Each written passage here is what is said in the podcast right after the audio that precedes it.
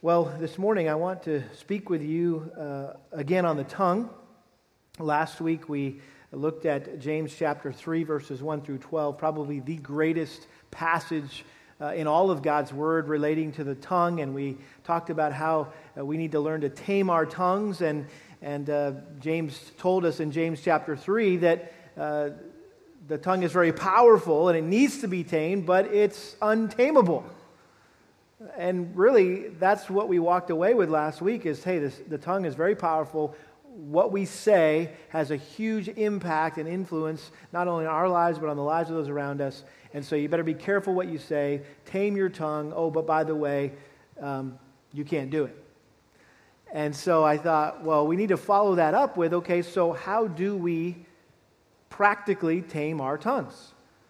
And the Word of God has much to say on this subject. And so I'd like to do a little Bible study with you this morning uh, and, and, just look at uh, from you know, the Old Testament to the New Testament some, some biblical principles on taming our tongues. Now, if you are like me, you find that your mouth is constantly getting you into trouble. Or is that just me? It's just me? Okay, great, thanks. Well, let's close in prayer then, and I'll go home and work on it. Um, when I was a little boy, uh, I got into a very bad habit of repeating words that I heard other kids say at school. And I wasn't homeschooled, so it wasn't what my sister said. Um, it wasn't a Christian private school, it was a public school. And so I heard lots of different words that I thought sounded cool, even though I didn't know what they meant. And so I would come home and I'd try out my new words on my sister or my dog, or, uh, and it always seemed like I always tried out my new words at the worst possible times. And so I remember very distinctly one, uh, either a birthday or Christmas, I don't remember what it was, at our cousin's house, and I was, we were all in the living room, all, all the family, all the aunts and uncles and cousins, and, and uh, we're opening presents, and, and, and a situation happened, and I thought, oh, this might be a good time to use one of my new words. And so I blurted out this word and thinking it was going to be funny, and it was like the whole room stopped and went silent and went and looked right at me. And I was like, I remember I was sitting on the staircase uh, going upstairs, and it was like the spotlight was on me. And uh, I think I caught a glimpse of my mom and dad, and they just kind of went like this. Their heads sunk down. And, and so thankfully, someone kind of moved the conversation on because it was a very awkward moment. And uh, when we got home, I'll never forget my mom sitting me down on the couch and saying, um, Do you re- realize what you said?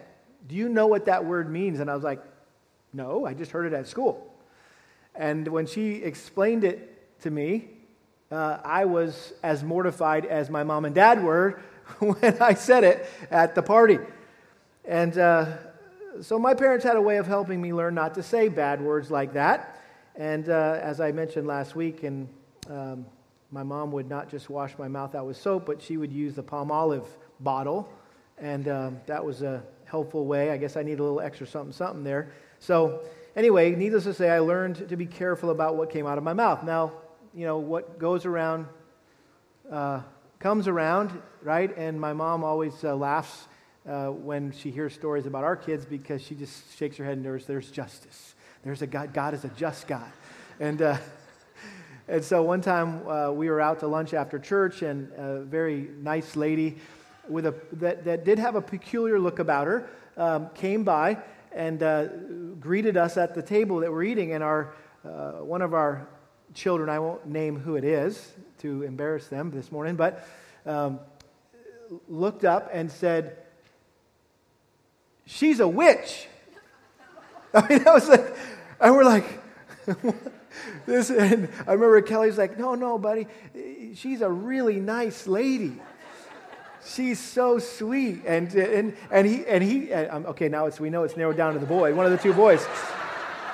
And it wasn't enough that he said it once, he said again, No, mommy, she's a witch. And we were just like trying to crawl under the table. We were so embarrassed. And we felt bad for this sweet lady. And um, um, uh, we said, hey, son, I appreciate that, but you don't need to be so um, uh, observant necessarily and, and telling us everything that goes through your mind. You might want to have a little filter there next time. Um, so, what, is a, what does a five year old know about a filter, though, right? So, anyway, all that to say, learning what to say and what not to say is all part of the process of growing up, right? We had to say, hey, listen, that, that may have been she may have looked that way, but you don't say that, okay? That's not appropriate, time, place, whatever. Uh, so that's just part of growing up. Is we, we all kind of said some dumb things when we were little. We still say some dumb things from time to time. But uh, it's the same thing as we grow up in Christ, as we grow, as we mature as Christians. Uh, we should gain more and more control of our tongues. Ideally, the longer we're Christians, the less we should sin with our mouths. Is that fair? The Bible calls this growing up process sanctification. Uh, how God makes us holy, set apart from sin, uh, how he conforms, transforms us, and conforms us into the image of Christ. And that is the ultimate goal of the sanctification process, is to be like Jesus. It's Christ likeness, to think like Christ, act like Christ, and talk like Christ. Uh, take your Bibles and turn to Ephesians chapter 4, and I want to point something out to you that I find very interesting in the two main passages in Paul's epistles where he addresses the subject of sanctification and how our sanctification is directly linked to our speech. Notice this is Ephesians chapter 4, verse 20, where Paul is describing the sanctification process as a changing of our garments, a taking off, a putting off of an old garment and putting on something new. That's the analogy he liked to use to describe this transformation. In, in Ephesians 4, verse 20, he says, You did not learn Christ in this way, if indeed you have heard him and have been taught, taught in him, just as truth is in Jesus, that in reference to your former manner of life, the way you used to be before you were saved, that you lay aside the old self, which is being corrupted in accordance with the lust of deceit, and that you be renewed in the spirit of your mind, and put on the new self, which in the likeness of God has been created in righteousness and holiness of the truth. And so, a very um, creative description of the sanctification process, what should be going on in all of our lives uh, at any given time as Christians. But then notice the very next verse. Right on the heels of this description of sanctification, Paul says, verse 25, therefore, lay aside what? Falsehood and what? Speak truth, each one of you with his neighbor, for you are members of one another. He goes on in verse uh, 29 Let no unwholesome word proceed from your mouth, but only such as a word is good for edification, according to the need of the moment, so that it will give grace to those who hear. Do not grieve the Holy Spirit of God, by whom you were sealed for the day of redemption. And here it is let all bitterness and wrath and anger and clamor and slander be put away from you, along with all malice. Those are sins that oftentimes are manifest through our mouths. Be kind to one another, tender hearted, forgiving each other, just as God in Christ also has forgiven you. And then notice he continues with this theme of our mouths, verse uh, 3 of chapter 5. Keep reading there. But immor- immorality or any impurity or greed must not even be named among you as is proper among the saints. And there must be no filthiness and silly what? Talk or coarse jesting, which are not fitting, but rather giving of thanks. And then jump down to verse 18. He talks about not getting drunk with wine, for this is dissipation, be filled with the Spirit. And there it is, verse 19. What's the first word? Speaking to one another in psalms and hymns and spiritual songs, singing and making melody with your heart to the Lord, always giving thanks for all things in the name of our Lord Jesus Christ to God, even the Father. So you see the connection between sanctification our speech. It's the very first thing that comes to Paul's mind to illustrate what it looks like to be sanctified, to put off the way we used to live and put on uh, the new way of living. So it starts with what? Your mouth, the way you talk. Jump over to Colossians, and he says essentially the same thing. Colossians chapter 3, these are sister letters. He wrote them at the same time while he was in prison. And uh, he probably copied and pasted, if he had a computer, he would have copied and pasted a little bit here in, in writing these two different letters because they're very similar. But Colossians chapter 3, verse 5, again, talking about the sanctification process, He says, Therefore, consider the members of your earthly body as dead to immorality, impurity, passion, evil desire, and greed, which amounts to idolatry. For it is because of these things that the wrath of God will come upon the sons of disobedience. And in them you also once walked when you were living in them. But now you also put them all aside. Here it is the putting off anger, wrath, malice, slander, and abusive speech from your mouth. Do not lie to one another since you laid aside the old self with its evil practices and then put on the new self, which is being renewed to a true knowledge according to the image of the one who created him, a renewal in which there is no distinction between Greek and Jew, circumcised, uncircumcised, barbarian, Scythian, slave, and freeman, but Christ is all and in all. And again, look at verse 16. Let the word of Christ richly dwell within you with all wisdom. Here it is, our mouths again, teaching and admonishing one another with psalms and hymns and spiritual songs, singing with thankfulness in your hearts to God. Whatever you do in word or deed, do all in the name of the Lord Jesus, giving thanks through him to God the Father. So again, it's interesting that after talking about the sanctification process, Paul immediately launched into a lengthy discussion about speech. Why? Well, obviously, Paul believed that our speech is a major factor in the sanctification process. He assumed that as the Spirit of God transforms us into the likeness of Jesus Christ, the natural result will be a transformation of our tongues. The Bible says when we become a Christian that we are a new creature. The old things pass away, new things come. In other words, we will stop doing the things we used to do and start doing the things that we should do. Uh, our entire lives will begin to change. And one of the first and, and most dramatic things that should change is the way we talk. Now, what we say will not always be perfect, but it will be different from the way we used to speak, and it will definitely be different than the way non Christians speak. I remember years ago, uh, we had uh, someone get saved and, and, join our church, and uh, they were helping around the church one day, and, and they were in my office helping out, doing something, and uh, something didn't go right, and they, they swore. And, and I, my back, their back was turned to me, and so I just kind of chuckled because I thought, this is a baby Christian. And the thought didn't even go through their mind that I just cussed in the pastor's office, right? Where most people, that'll be the last place I would ever swear is in the pastor's office, right? Well, it, didn't even cross their mind. That's just the way they, that's the pattern of their life before they came to Christ. And did I doubt that person? Not at all. I thought, that's a baby Christian. That's somebody who's come to Christ and they had a pattern of swearing before they came to Christ, and then guess what? That's going to go away. I guarantee you that will go away. That, that will, over time, that won't happen as often, if ever. And just so you know, I've been around that person uh, for all these years, and I've never heard it again. And why? Because that's what sanctification does. That's what the Word of God and the Spirit of God do. It changes, it transforms our lives, and it changes the way we talk. And I think one of the quickest, one of the clearest ways to determine where a person is at in the sanctification process is just listen to them talk for a little bit. You can tell a whole lot about a person by just, just you stop talking and just listen to them go. Just let them go and see what they say. Why? Our tongues are an extremely accurate measure of our spiritual maturity. That's why James, in his list of tests to determine whether or not your faith is genuine, whether or not you're truly saved, in, in, in the book of James, uh, he, he, gave, he included the tongue test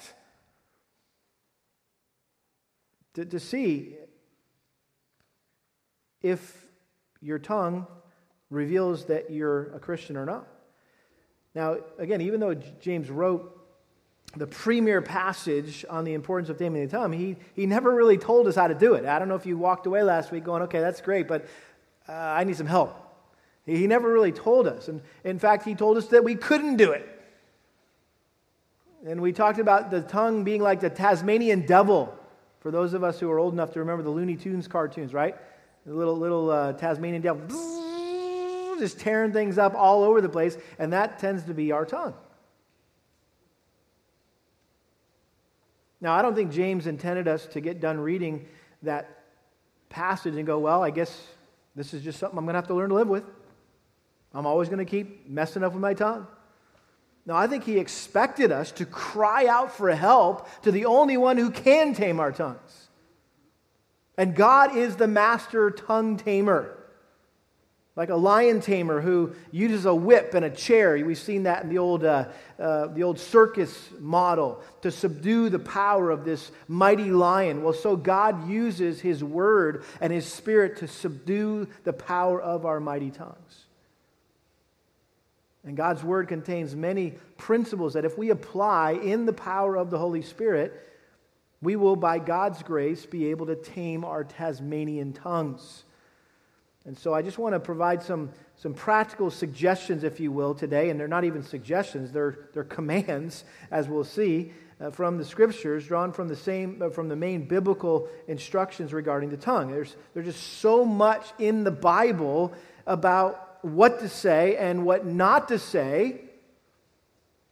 I just thought it'd be appropriate to take just another week to, to talk about the tongue. Now, again, the Bible's teaching on the tongue falls into two basic categories there's the do's and the don'ts, um, which are both equally important. You need to know what to say, and you also need to know what not to say. Um, it's, there's always the pros and the cons. There's the things you need to work on, right? The things that you need to do, and then the things that you need to not do. It's called sins of, uh, sins of uh, a commission. Those are the things that we do that we know we shouldn't do. And the sins of omission are the things that we don't do that we know we should do, right? So there's always this do's and don'ts. And I, I was reflecting on our kids when they were little, and um, this was when we just had Zach and Hannah. And I remember one morning, uh, I think Zach was five and Hannah was three and so, one of the things I would ask the kids in the morning, we'd have breakfast and we'd have a little family devotion time, and I'd say, okay, what, what do you guys need to work on today? What are you going to work on today? And uh, so I'll never forget one morning, I asked the kids, and there's Zach and Hannah, five and three, and I asked Zach, Zach, what are you going to work on today, buddy? And he said, obey, be kind, and be a servant. I'm like, that's good, buddy. That's, those are good things to work on. And I said, now, Hannah, what are you going to work on this morning? And Hannah responded, Don't scratch, don't bite, and don't spit.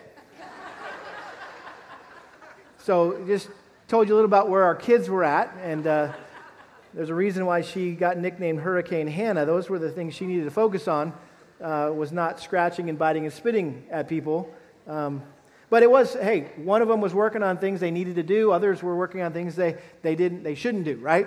And that's the, that's the balance here this morning. So, we're going to talk about, first of all, the negative commands in Scripture, the things that we're not supposed to do with our tongue. And then we'll look at the positive commands, the things that we are supposed to do with our tongue. So let's look first of all at the negative commands. And again, this is not a complete list by any means, but hopefully it's, it's, it's hitting the most important ones, okay? And again, you're not going to hear anything this morning that you haven't heard already, but hopefully this will be a, a way to be stirred up by way of reminder Uh, of, of all that the scripture says on this subject of the tongue.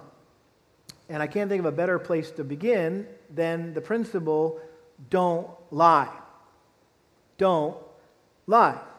Okay, what does it mean to lie? It means to not tell the truth, to be deceptive, to maybe stretch the truth, to exaggerate. I think that falls under the category uh, of lying. We already read Colossians chapter 3 verse 9 uh, about not lying. But let's go back to the book of Proverbs. And again, these verses are all listed here for you on, on the, the, the sermon outline. And if you want to try to look them up with me and keep up please feel free to do that. But don't get overwhelmed. They're all there. And uh, maybe just take some notes as we go through these together. But notice Proverbs chapter 6, verse 16. There are six things which the Lord hates, and seven which are an abomination to him. So that should get our attention right away. Okay, we're about to get a list of things that God hates that are actually an abomination to him. What are they? Well, notice, leading off here, haughty eyes and a what? lying tongue. God hates lies. He goes on in verse 19. He also hates a false witness who utters lies. Look at Proverbs chapter 12, verse 22. Lying lips are an abomination to the Lord, but those who deal faithfully are his delight. Proverbs chapter 19, verse 5. A false witness will not go unpunished, and he who tells lies will not escape. Verse 9 A false witness will not go unpunished, and he who tells lies will perish. You say, well, what does that mean? Well, go all the way to the end of the Bible, Revelation chapter 21. Interesting way to end the book of Revelation. Revelation chapter 21, verse 8 says this but for the cowardly and unbelieving and abominable and murderers and immoral persons and sorcerers and idolaters, that's a pretty bad list so far. And notice the last one, and all what? Liars will their part will be in the lake that burns with fire and brimstone, which is the second death. And that wasn't the only time he said that. Look at verse uh, chapter 22 verse 15. Outside talking about hell, outside are the dogs. Those are outside of heaven okay? Uh, the, the, the, um, the eternal city uh, outside of the dogs and the sorcerers and the immoral persons and the murderers and the idolaters and everyone who loves and practices lying. That's key, by the way, because you're like, I've lied. I've lied before. Does that mean I'm going to hell? Well, I think this clarifies that everyone who loves and what? Practices lying. I guarantee all of us could admit that we've lied at one point or another in our lives. But this is talking about those who have a pattern of lying. They're habitual liars. They just lie all the time. They're, they're, they're living in deception. And what is the outcome of someone who uh, is, uh, is an habitual liar? Well, it, it evidences that they're not saved. They're not truly born again, and so they end up in hell. And so from time to time, I'll say tongue in cheek to people, hey, you know where liars go, don't you? It's based on these verses. Um, and so this is very serious. Lying is a very, very serious sin that God hates and punishes with hell. Number two, don't gossip. Don't gossip. What is gossip? Well, it's passing on evil reports. Um, and listening to evil reports, how's that? You say, Well, I didn't say it, I just heard it. Well, you should have not heard it. You should have said, La, la, la, la, la, la, la. I don't want to hear it, right? Um, you're just as guilty when you listen to gossip as, as those who pass on gossip. Um, and sometimes we spiritualize these things. Hey, I got a prayer request. We really need to pray for so and so. And it's, it's just an excuse to gossip. What does the Bible say about this? Well, Proverbs 18, Proverbs 18, verse 8 the words of a whisperer are like dainty morsels, and they go down into the innermost parts of the body. Uh, someone in our grow group this last week had a great analogy that when we think about dainty morsels, that little piece of chocolate that I just got to have, a, I just got to taste, I just got to have one. And it's like you have this little juicy nugget about somebody or some situation, and you just got to share it. You just can't help yourself. You just got to got to share it. That's the idea there. Uh, Proverbs 17, verse 9. He who conceals a transgression seeks love, but he who repeats a matter separates intimate friends. The point is, what you're sharing may be true, but is it necessary? Is it necessary? And by you repeating the matter, you're separating intimate friends. You're causing conflict in relationships. Uh, in Proverbs chapter 20, verse 19, he who goes about as a slanderer reveals secrets. Therefore, do not associate with a gossip. If you know someone has a, a Uh, temptation or given, given to uh, gossip, uh, maybe you need to find another friend. Because the Bible says that you become like the people you hang around. He who walks with the wise will be wise, but a companion of fools will suffer harm. If you hang around an angry person, you're going to have a tendency to become angry. You hang around somebody who, who uh, you know, is immoral, you're going to have a tendency to be immoral. If you hang around somebody who gossips, you're going to have a tendency to give in to, to gossip. Proverbs chapter 26, verse 20. 26, verse 20 says this For lack of wood, the fire goes out. Where there is no whisperer, contention dies down.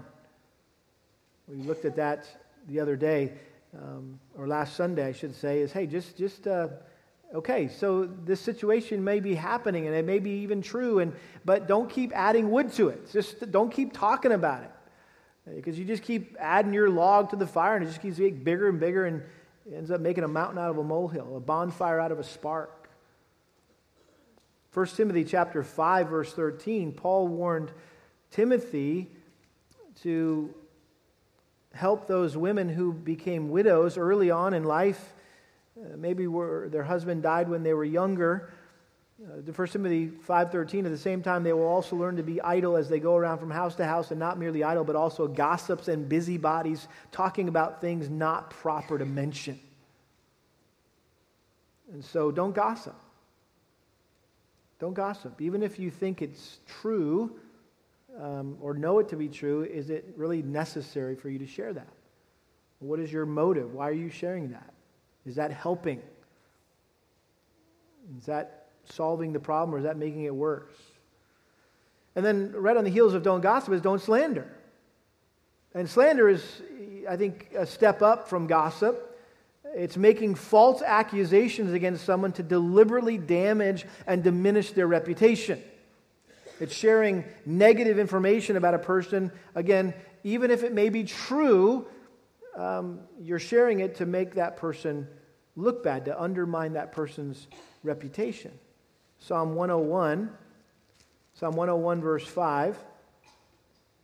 Whoever secretly slanders his neighbor, him I will destroy. No one who has a haughty look and an arrogant heart will I endure. Proverbs chapter 10. Proverbs chapter 10, verse 18. He who conceals hatred has lying lips, and he who spreads slander is a fool.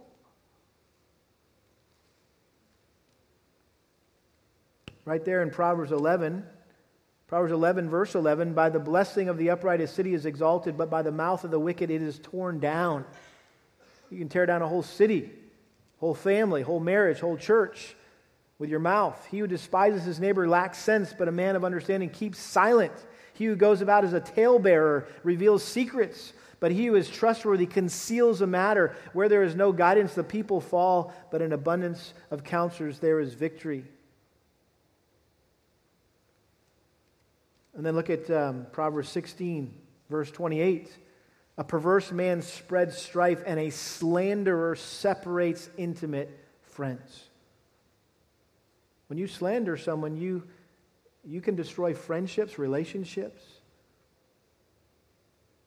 I think it's also important to note that both gossip and slander are included in two of the worst sin lists in the New Testament. In Romans chapter 1, when Paul was talking about the wickedness of mankind, when God gives them over to their depravity, and it says they're filled with all unrighteousness. This is Romans 1:29. Wickedness, greed, evil, full of envy, murder, strife, deceit, malice. They're gossips, slanderers, haters of God, insolent, arrogant, boastful, inventors of evil, disobedient to parents, and on and on it goes. These are not just small sins, incidental sins. These are, these are up there with, in the category of the biggies, if you will. 2 Timothy chapter 3, uh, verses 1 through 3. Uh, includes gossip in the and malicious slanders in the same list there as well. So don't lie, don't gossip, don't slander, and how about this? Don't flatter. Don't flatter. You say, well, what, what's the difference? What's the difference? What's, what's wrong with flattery? What's the difference between flattery and gossip and slander? Well, the way I heard it said one time, and I've never forgot it, is that gossip and slander are saying something behind a person's back that you would never say to their face. That's gossip and slander. And flattery is saying something to someone's face that you would never say behind their back. You're just saying it for them to hear you say it, but it's not really how you it's not really what you think or believe. You would never say that about them to someone else. The, the point is it involves evil motives. Psalm 5 verse 9 Psalm 5, verse 9 says this There is nothing reliable in what they say. Their inward part is an open, uh, is destruction itself. Their throat is an open grave. They flatter with their tongue. Proverbs chapter 2, verse 16.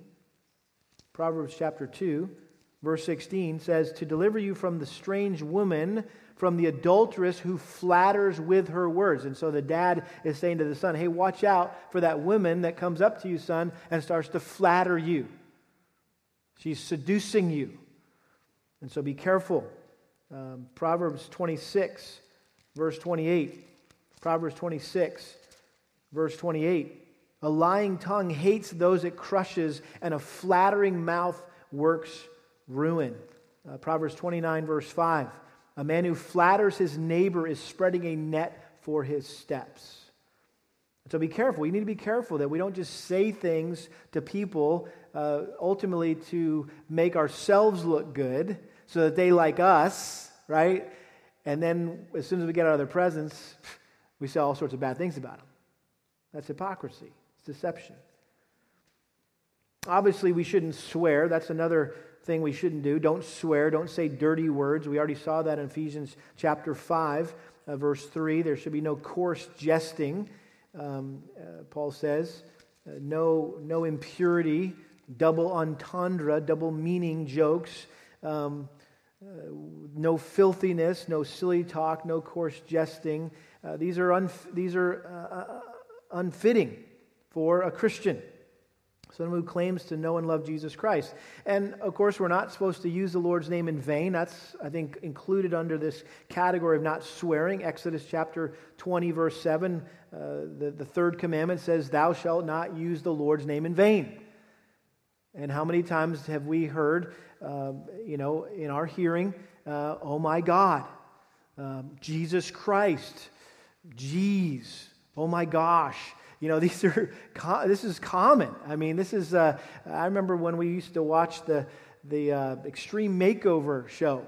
Uh, before everyone else outdid Extreme Makeover uh, with Fixer Upper and everything else. But Extreme Makeover was like the original reality show about that. But it seemed like anytime somebody showed up at their new house, the first thing that came out of my, their mouth was, Oh my God. That's just what they would say.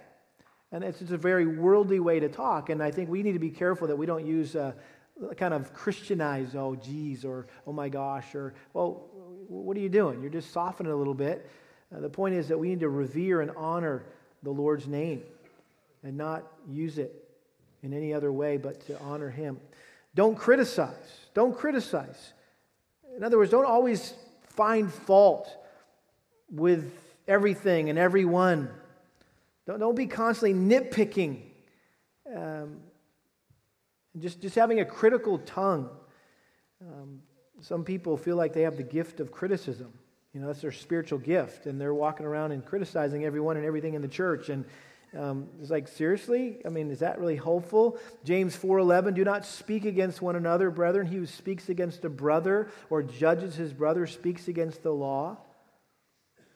Um, James 5, verse 9, do not complain, brethren, against one another so that you yourselves may not be judged. Behold, the judge is standing right at the door. And of course, Jesus said it best uh, in Matthew chapter 7 Do not judge so that you will not be judged. For in, this, in the way you judge, you will be judged. And by your standard of measure, it will be measured to you. Do you really want other people to be as critical of you as you are of them? So if you want, to be, want people to be gracious to you in their opinion of you and their perspective of you and, and the way they talk with you and interact with you, will you be gracious with them and about them? Why do you, why do you try to take the, the log or the speck out of your brother's eye when you got a, what, a log in your own eye? You hypocrite. First take the log out of your own eye, and then you'll see clearly to take the speck out of your brother's eye. So don't criticize. Um, don't brag. We all have a sinful tendency to talk about ourselves, to exalt ourselves, to focus on ourselves. We want others to think highly of us, and so we, we tend to, to brag and to boast. I love what Jeremiah said in Jeremiah chapter 9, verse 23. Jeremiah chapter 9, verse 23. Thus says the Lord, let not a wise man boast of his wisdom, and let not a mighty man boast of his might. Let not a rich man boast of his riches. Those are the things we brag about how smart we are, how many degrees we have, right? How, how strong we are, what we're able to accomplish, how, how, how much money we have, how many things we have.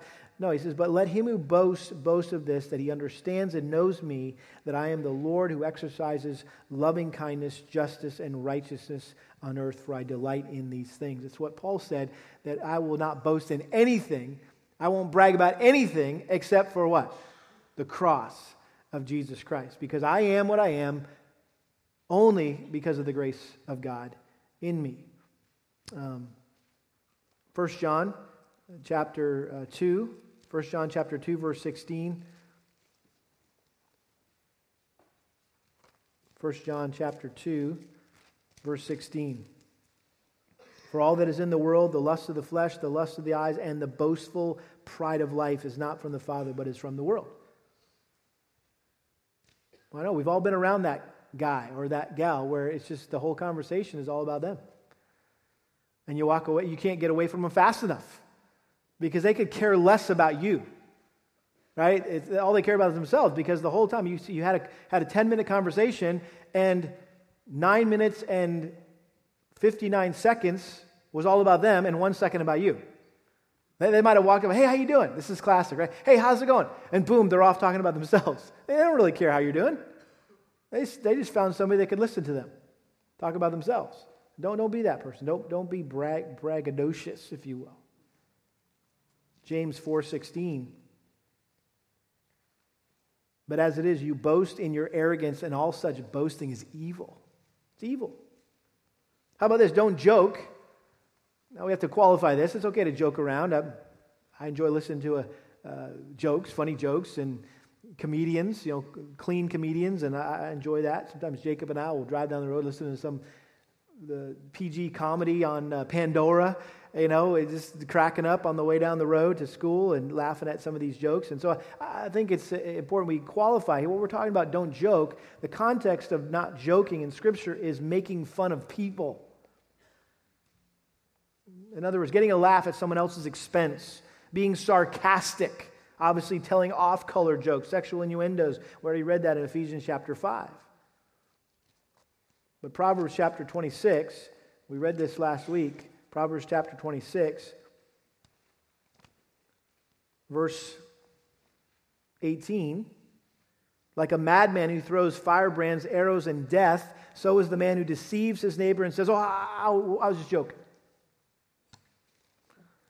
Um, and hey, we live, we live in Texas, man. This is the, the, the state to, to trash talk, right? We love Texas trash talking and we like putting each other down and saying all this kind of stuff. And again, it's, for some, it's just good, clean fun, and nothing's meant by it, and everybody knows it, and it's just fun, and, and nobody's hurt by it. But you got to be really careful, right?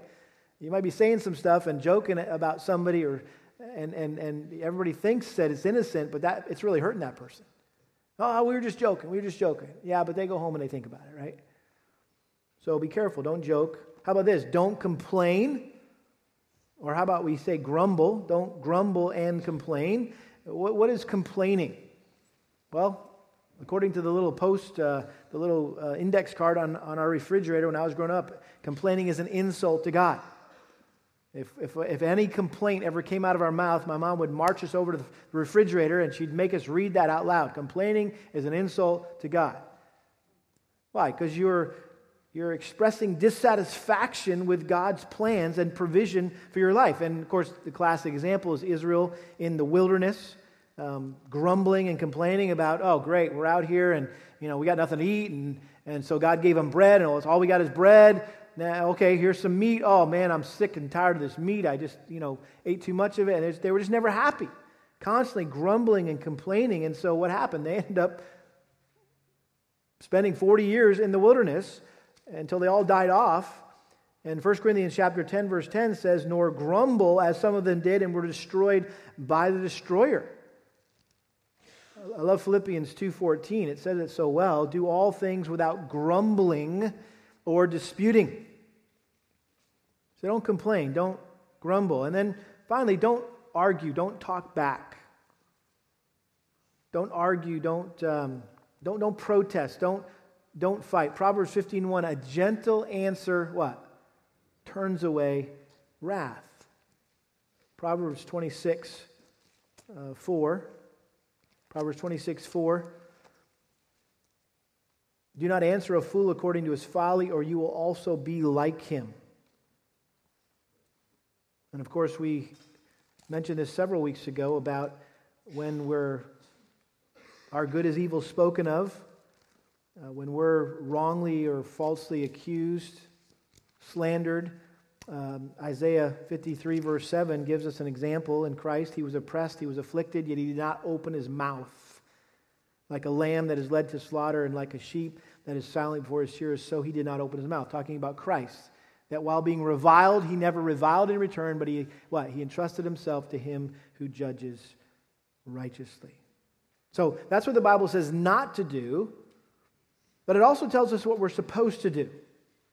And if you find your tongue stumbling in these sins that we've mentioned here, again, not a complete list, but maybe the major areas that we tend to uh, give into with our tongues, I want to encourage you to put into practice the following principles that will keep you from stumbling so often in what you say. And these are just positive commands that we need to always be reminding ourselves of um, and, and maybe even some verses here that you might pick out after this morning's message to say, you know what, that's, that's the verse, man. That, just, that nails me. I need to remember that verse. And maybe that's a verse or a passage you're going to put to memory this week and use it to fight uh, whenever you have that temptation and you feel the, the words coming and they're wanting to come out and you want to say something that you know is going to be displeasing to, uh, you know, not pleasing to the Lord, maybe you could quote this verse instead. So the first thing is this never underestimate the power of the tongue. Well, that was basically last week's message. James chapter 3, Proverbs 18 21, that death and life are in the power of the tongue. So just remember that. Never underestimate the power of your words to help a situation, to improve a situation, and also to mess up a situation and destroy people's lives.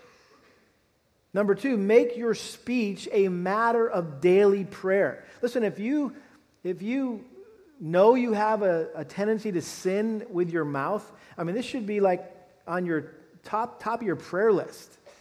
And, and pray every morning. Things like Psalm 19, Psalm 19, verse 14. Again, a familiar verse, but you need to just memorize this prayer Psalm 19:14, let the words of my mouth and the meditation of my heart be acceptable in your sight, O Lord, my rock and my redeemer. My redeemer. What a great prayer. Wake up in the morning. Let the words of my mouth be acceptable to you today, Lord. What a great prayer. How about Psalm 141, verse 3? This is a practical thing to include in your prayer times in the morning. Psalm 141, verse 3 Set a guard, O Lord, over my mouth, keep watch over the door of my lips. That's a really good thing to pray, isn't it? Or would you just set a guard over my mouth? So make your speech a matter of daily prayer. Thirdly, study and meditate on the Bible's teaching regarding the tongue.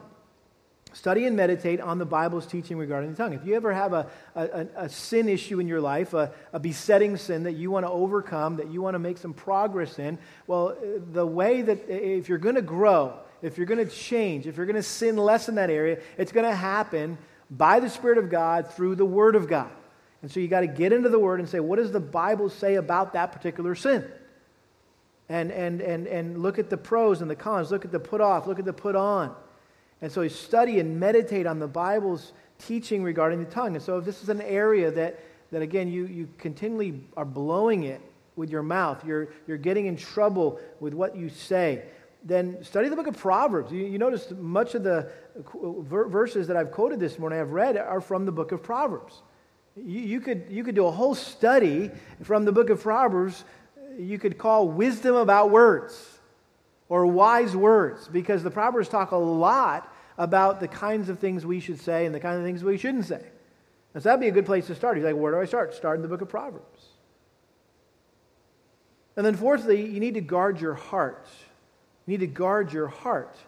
And again, Proverbs says this very specifically in chapter 4, verse 23 Watch over your heart with all diligence, for from it flow the springs of life. Put away from you a deceitful mouth and put devious speech far from you. Interesting, the connection that, the, that Solomon makes here with putting a, a guard over your heart or watching your heart and then put away a deceitful mouth. Guess what?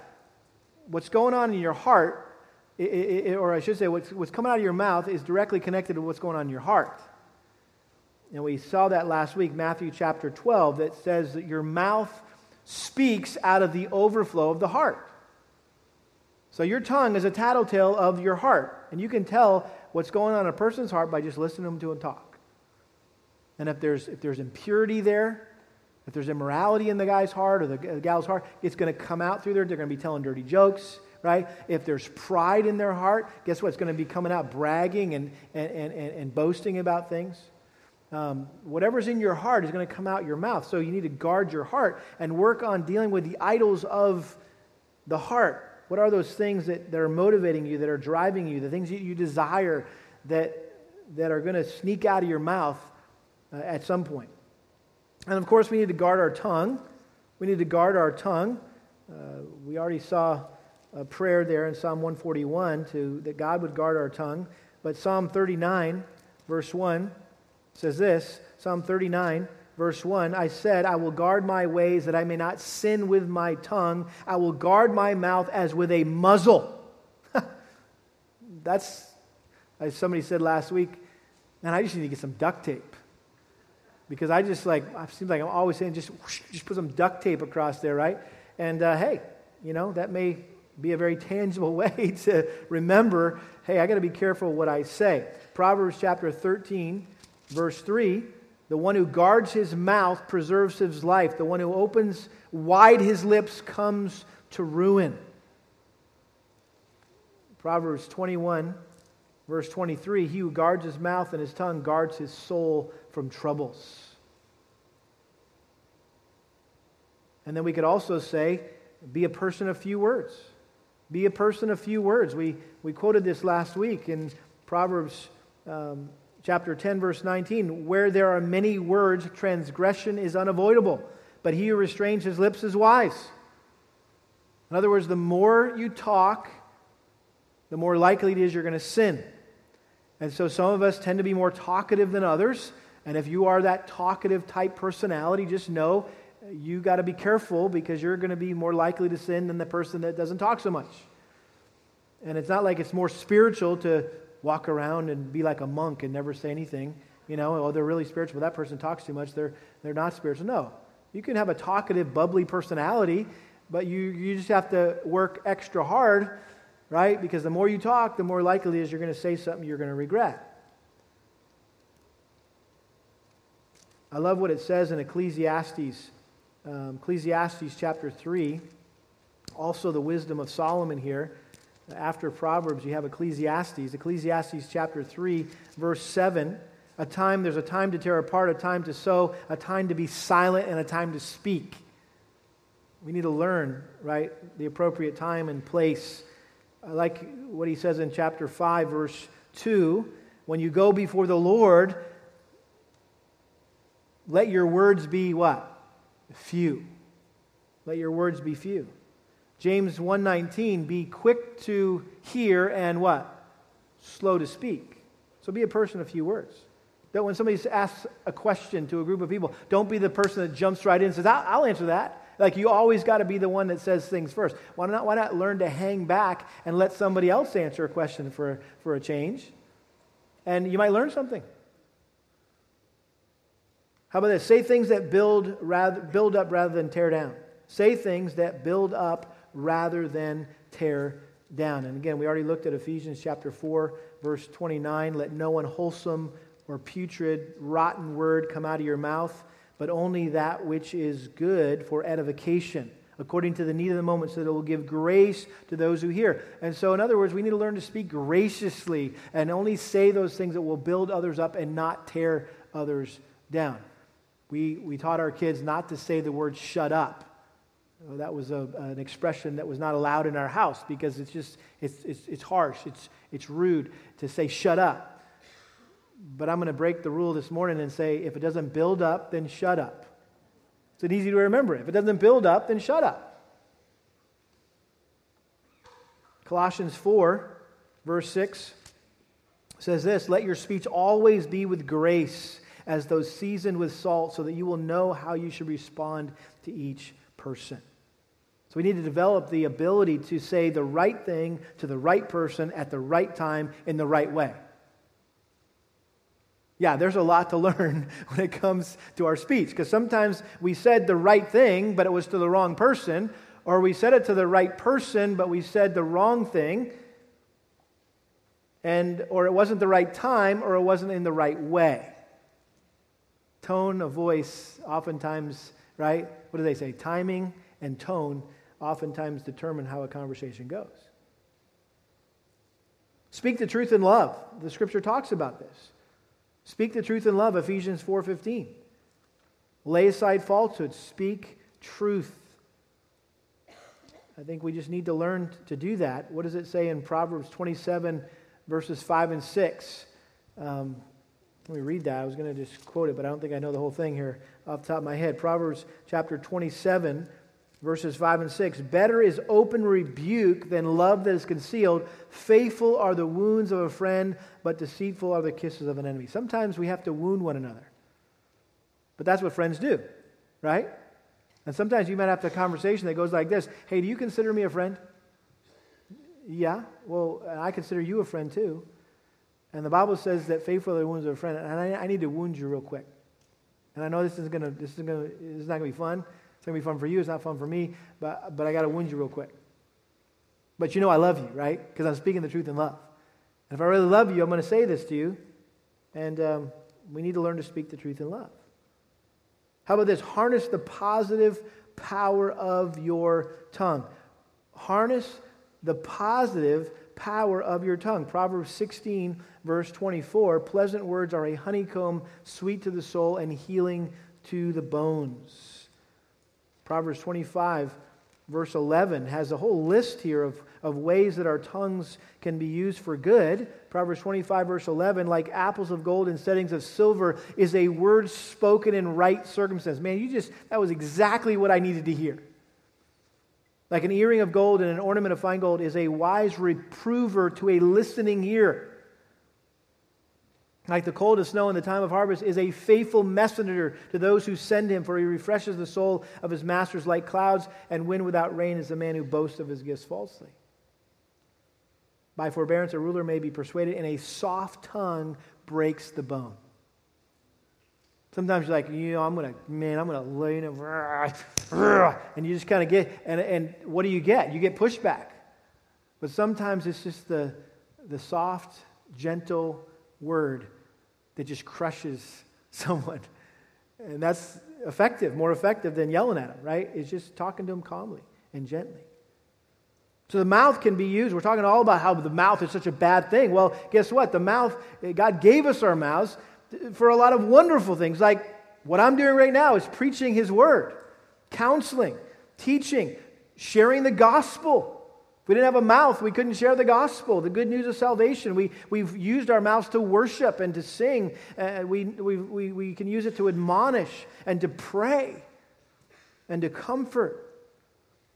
And so these are all positive things. These are we need to harness the positive power of our tongue, use our tongues for good things, and learn to practice doing these things.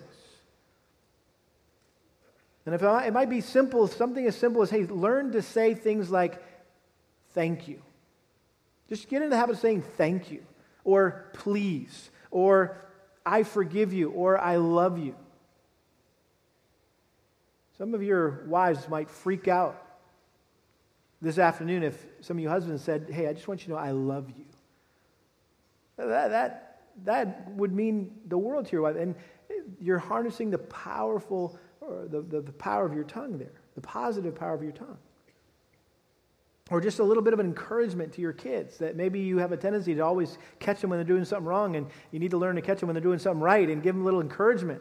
Right? That just little word of encouragement, uh, man, makes a huge difference. It, it kind of blows some wind back into their sails after you kind of have been exasperating them and it takes the wind out of their sails and they're discouraged. They can never do anything right. And you encourage them and it kind of puffs some wind into their sails and they keep moving down the road.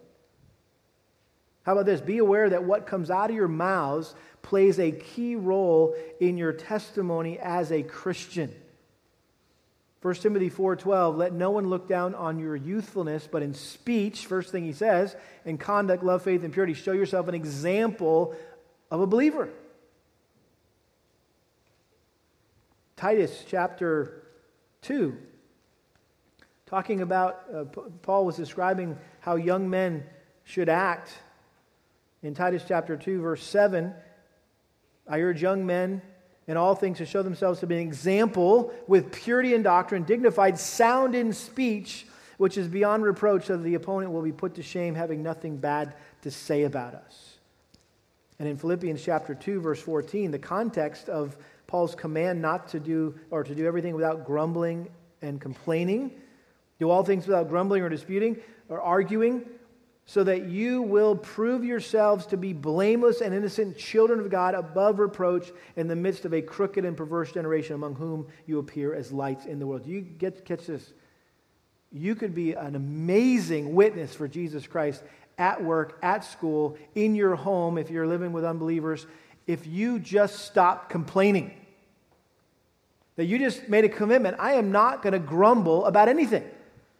And, and listen, if you're at work and there's lots of things you can complain about, you can complain about the boss, you can complain about the facility, you can complain about the directing, you, all sorts of things that employees grumble and complain about, but you make a commitment, I am not going to grumble and complain. You are going to stick out like a bright light in the midst of the whole rest of the company who's, what are they doing all the time? Grumbling and complaining. What a, what a simple way to be a witness for Christ. Just stop complaining, stop grumbling. And then, real quickly, just a couple more. Whenever you sin with your tongue, which is going to be today,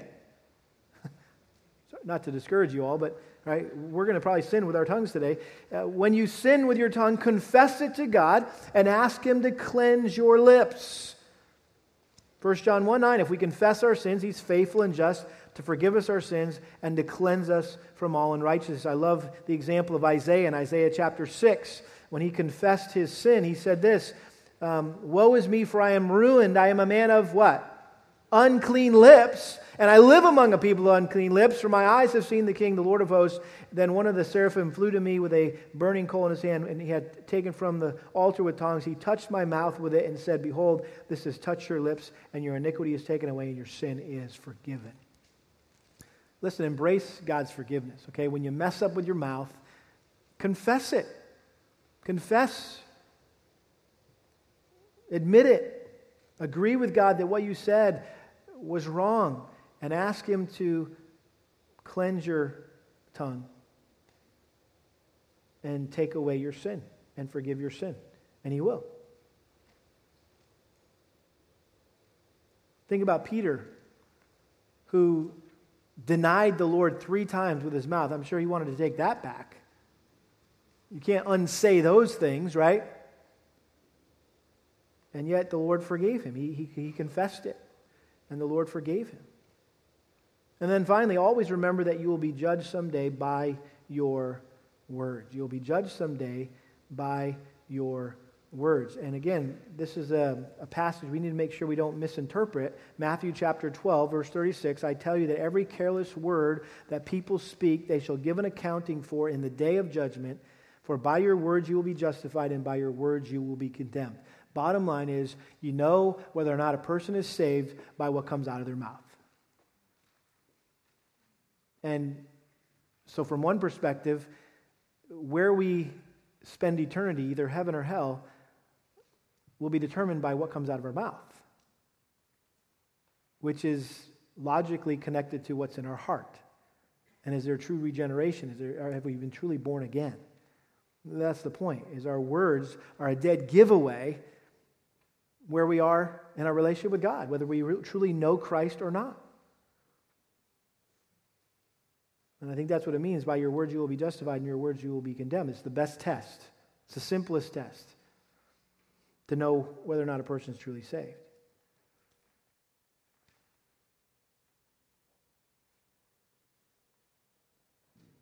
One other passage I'll just read. Don't, don't turn there, but Isaiah chapter 50, verse 4. an obscure text that I'm not sure I've thought enough about, but Isaiah chapter 50, verse 4 says this The Lord God has given me the tongue of disciples that I may know how to sustain the weary one with a word. He awakens me morning by morning. He awakens my ear to listen as a disciple. So he says, The Lord has given me the tongue of a disciple so that I would know what to say. How did I get that? Well, it's because he wakes me up every morning and he gives me an ear to listen as a disciple. So you want to learn to talk like a disciple of Jesus Christ. You need to wake up and listen to Jesus Christ. And I think, you know, I don't want to oversimplify this, but this is like, once again, how's your quiet time going? how's your time in the Word? And it may be the reason why you're struggling so much with what's coming out of your mouth is because you're not spending time with Jesus. And Warren Wiersbe has a great point in his commentary on uh, James chapter 3. He said this quote, The tongue is like a tree. The most important thing about a tree is the root system. If the roots do not go deep down, the tree will not grow in a healthy manner. If we are rooted in the things of the Lord, then our words will be the fruit of our fellowship with Him. One reason our Lord was able to say the right words at the right times was because he communed with his Father and heard from heaven each day.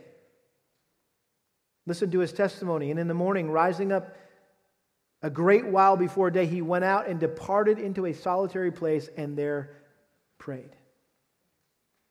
Wiersbe goes on, he says, If you and I are going to have tongues that delight, then we must meet with the Lord each day and learn from him. We must get our spiritual roots deep into his word. We must pray and meditate and permit the Spirit of God to fill our hearts with God's love and God's truth.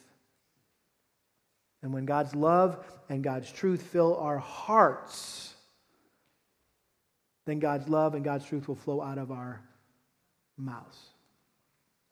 Let's pray. Father, we thank you for blessing us with the ability to speak. And Lord, there is so much good that you intend to come from our mouths. The, the love that we can express, the tender care, Lord, that we can give to one another, the comfort, the encouragement, even the, the loving confrontation, Lord, the, the sharing of the gospel, the good news of salvation. Lord, we can worship you, we can pray, we can preach, we can teach, Lord, all these things. We can build up other build others up. Lord, that's what we want, Lord, for, for our tongues, because we know that's what you want for our tongues. That's why you created us with tongues. But Lord, we confess that we fall very short um, and oftentimes use this, this um, awesome power for evil, not for good. And Lord, we ask you to forgive us for that and uh, just help us as we continue to strive to, to, to speak in ways that are pleasing to you and to build one another's up, build one another up. Lord, that we would, uh, would always just take us back to you and your word and spending time with you in prayer and um, having you rub off on us, if it will, as it were, Lord, that we would learn to be more like you. And so I pray we'd all be encouraged today to go home and get in your word more and pray more and uh, trust that you're going to transform our tongues and to make them more like Jesus. We pray this in his name. Amen.